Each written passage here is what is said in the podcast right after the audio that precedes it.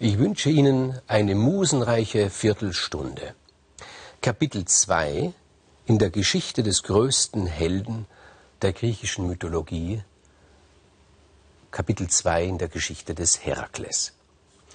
Zeus, der den Herakles ja ganz gezielt gezeugt hat, damit dieser Held die Götter unterstütze im Kampf gegen die Giganten. Zeus hat sich den Gebärgrund für seinen Helden sehr, sehr genau ausgesucht. Er hat sowas wie Ahnenforschung betrieben. Er hat sich gedacht, die Mutter meines Helden, aber auch der Ziehvater meines Helden, die sollen doch von mir abstammen, denn meine Gene sind wohl die wertvollsten.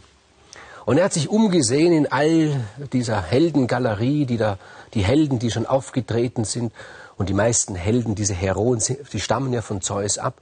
Und er hat sich den Perseus ausgesucht. Er wollte, dass die Mutter seines Helden, die Mutter des Herakles, eine Nachfahrin des Perseus ist. Deswegen auch, weil der Perseus der glücklichste aller Helden war. Er hatte ein glückliches Leben und vor allen Dingen, er hatte einen glücklichen Tod, ein glückliches Ende. Perseus war verheiratet mit Andromache und sie hatten einen Sohn, Alkaios, und dieser Sohn wiederum hatte zwei Söhne, Amphitryon und Elektryon.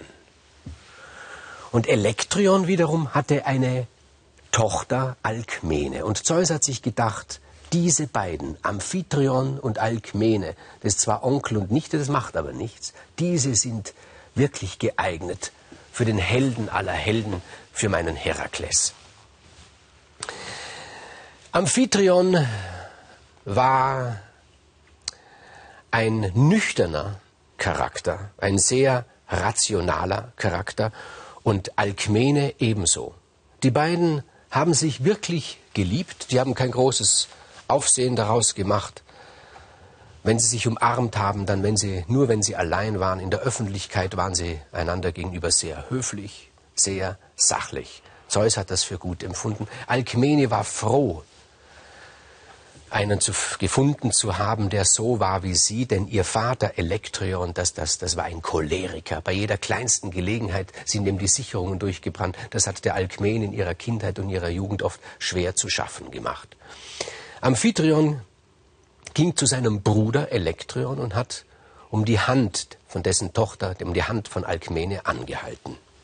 Und Elektrion war grundsätzlich nicht dagegen. Er hat sich zwar gedacht, vielleicht gibt es irgendwo ein besseren oder etwas größeren, aber er hat auch gemerkt, dass Amphitryon doch sehr gut und sehr groß ist und hat gesagt, na ja, gut. Und man hat einen Termin ausgemacht für die Hochzeit. Dann kam etwas dazwischen, nämlich ein Raubüberfall. Da gibt es einen Seeräuberkönig, Pterelaos hieß der, ein berüchtigter Seeräuberkönig, und der hat eines Tages die Viehherden, die Rinder des Elektrion gestohlen. Der war der König der Tafier. Durch die ganze Mythologie ziehen sich die Tafier immer wieder durch, dieses Seeräubervolk.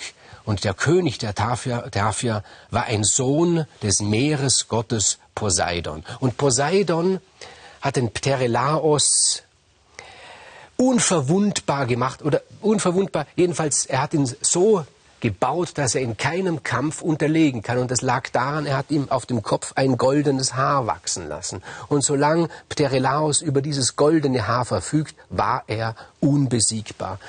Das war allgemein bekannt. Trotzdem war Elektrion so aufgebracht darüber, dass seine Rinder gestohlen worden sind, dass Elektrion seine Söhne, zwölf Söhne, aufgefordert hat, sie sollen gehen auf die Insel der Tafia und sollen dort die die, die, die Rinder zurückholen.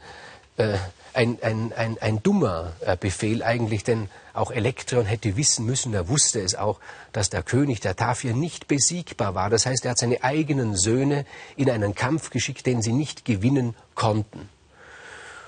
Und sie konnten diesen Krieg nicht gewinnen. Alle zwölf Söhne wurden von Pterelaos und seinen Mannen getötet und die Rinder sind nicht zurückgebracht worden. Das hat den Elektrion in einen Anfall, in einen, in einen unglaublichen Anfall äh, von Wut versetzt und er hat seine Wut ausgelassen an einem Amphitryon. Er hat gesagt, du, du willst meine Tochter heiraten, Alkmene, Und äh, Amphitryon sagte, das war ja schon ausgemacht. Wir haben schon einen Termin der Hochzeit. Nein, nein, da sagte er, das gilt alles nichts.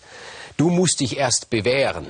Du musst erstens mir die Rinder zurückbringen, die mir gestohlen worden sind. Und zweitens musst du meine Söhne rächen. Amphitryon hat gesagt, das ist nicht ausgemacht worden, das sind nicht meine Rinder, das geht mich eigentlich nichts an. Und dann sagte Elektron, na gut, dann bekommst du meine Tochter Alkmene nicht. Und Alkmene hat dem Amphitryon geraten, hat gesagt, sei vorsichtig, aber tu, was mein Vater sagt, sonst können wir nicht Mann und Frau werden. Amphitryon wusste natürlich, dass Pterelaos dieses goldene Haar besitzt, dass er nicht besiegt werden kann, außer es gelingt ihm, dieses goldene Haar auszureißen. Äh, für so schlau hat er sich nicht gehalten und er hat sich gedacht, ich mache das anders. Er hat sich auf den Weg gemacht zu der Insel der Tafia und ist ganz offen, klar, sachlich dem Pterelaos entgegengetreten. Er hat gesagt, hör zu, ich werde der Schwiegersohn des Mannes sein, dem ihr die Rinder gestohlen habt. Ich will keinen Krieg mit euch. Ich würde diesen Krieg ja nur verlieren. Ich möchte nur eines, ich möchte die Rinder zurück. Der Relaus hat gelacht und hat gesagt, wie willst du das machen? Willst du gegen mich kämpfen? Du weißt, dass du diesen Kampf nur verlieren kannst. Und, und Amphitryon hat gesagt, nein, ich will nicht kämpfen. Aber, hör zu, ich bin ein sehr reicher Mann. Ich weiß nicht, was ihr mit den Rindern anfangen wollt. Ich nehme an, ihr wollt sie verkaufen. Ich biete euch einen Preis. Und ganz egal, wer euch die Rinder sonst abkaufen will, ich biete auf alle Fälle das Doppelte. Der Rellhaus hat wieder gelacht, nicht mehr so schallend wie zuerst. Und Amfriton hat gesagt, ich warte, schau, ich lasse hier das Geld bei dir. Einem Räuber das Geld zu überlassen, unmöglich.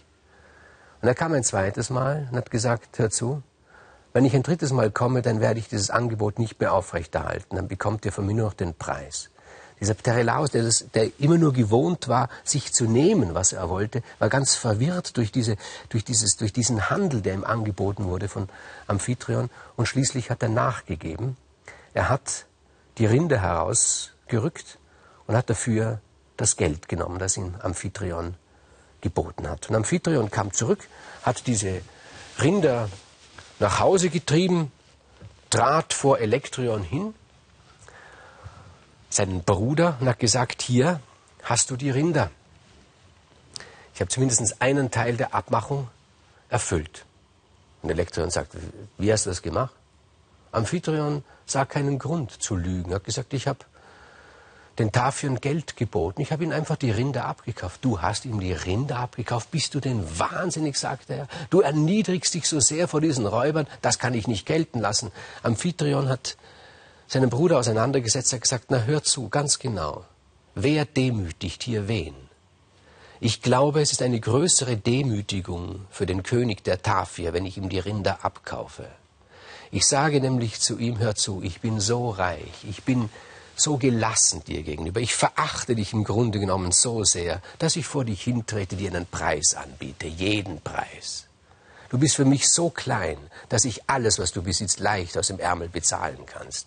Das ist doch für den König der Tafel eine größere Demütigung, als wenn ich im Kampf mit ihm, die, die, die Rinder abnehme. So hat es Amphitryon gesehen. Ein sehr nüchterner, ein sehr rational denkender Mann. Aber der, der Elektron, der hat es nicht ganz so gesehen. Und er hat einen Zorn bekommen, hat den Amphitryon angebrüllt, du Narr, du Idiot, hat er gesagt. Und das erste Mal, das einzige Mal an dieser Stelle, sind dem Amphitryon auch die Nerven durchgegangen. Er hat einen Stab in der Hand. Er hat einfach einen Zorn gehabt und hat diesen Stab von sich geschleudert. Der hat das Horn einer, eines Rindes getroffen. Von dort ist er zurückgesprungen. Dieser Stab hat den Elektrion getroffen. Der Elektrion war tot. Nun hat aber Alkmene gesagt, nein, hier können wir nicht bleiben. Ziehen wir fort und Amphitryon und Alkmene sind nach Theben gezogen.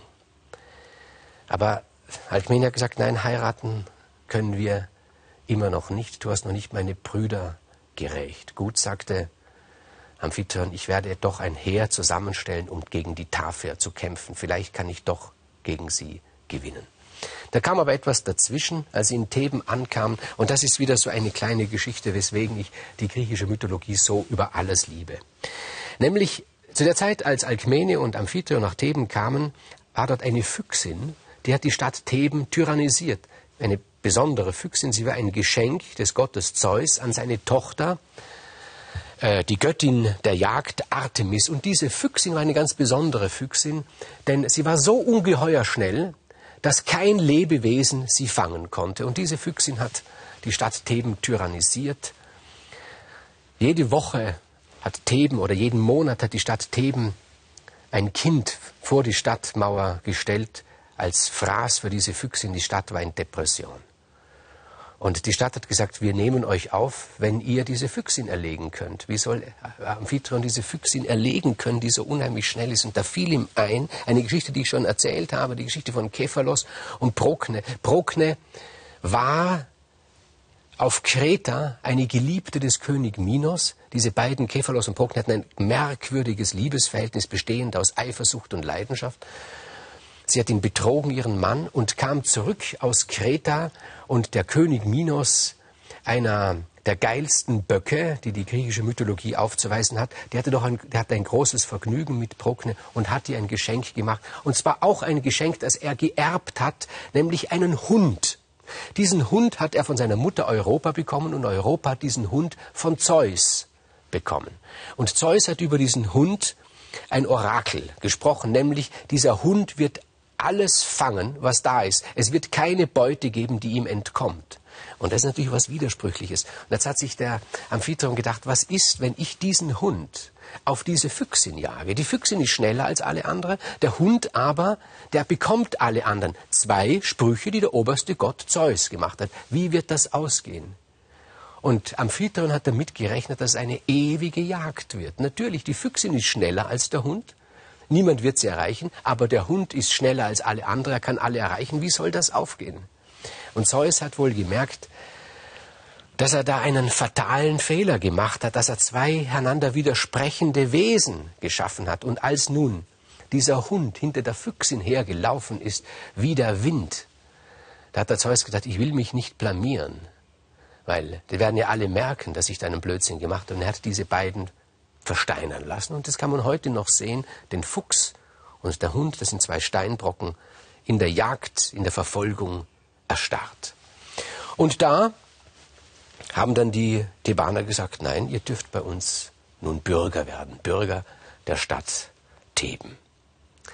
Aber das nächste war noch nicht gelöst. Die nächste Aufgabe, er sollte ja die Brüder der Alkmene rächen, der Amphitryon. Er hat ein kleines Heer zusammengestellt und dann kam ihm ein Zufall, ein gelenkter von Zeus gelenkter Zufall zugute, nämlich die Tochter des Pterelaos, des Tafir-Königs, hat sich in Amphitryon verliebt und sie hat ihm erzählt, wie es möglich wäre, das goldene Haar vom Haupt ihres Vaters zu reißen. Und es kam zur Auseinandersetzung, zu einem Krieg. Und Zeus hat wieder mitgeholfen. Er hat eine schwere Regenwolke über die beiden Heere gesenkt, sodass ihre Kleider durchnässt waren, schwer waren. Dieser Kampf, der war wie in Zeitlupe. Nur über Amphitryon hat er irgendwie schützende Hand gehalten, also eine Art Regenschirm, sodass der Amphitryon nicht nass wurde und damit viel beweglicher war. Und in diesem Kampf, in diesem Zweikampf gelang es dem Amphitryon, den der Relaus in den Schwitzkasten zu nehmen und er hatte ja Zeit, während er sich in Zeitlupe bewegt, die Haare abzusuchen. Aha, hier ist ja das Goldene und das goldene Haar hat er ausgezupft und damit ist ihm der Sieg gelungen.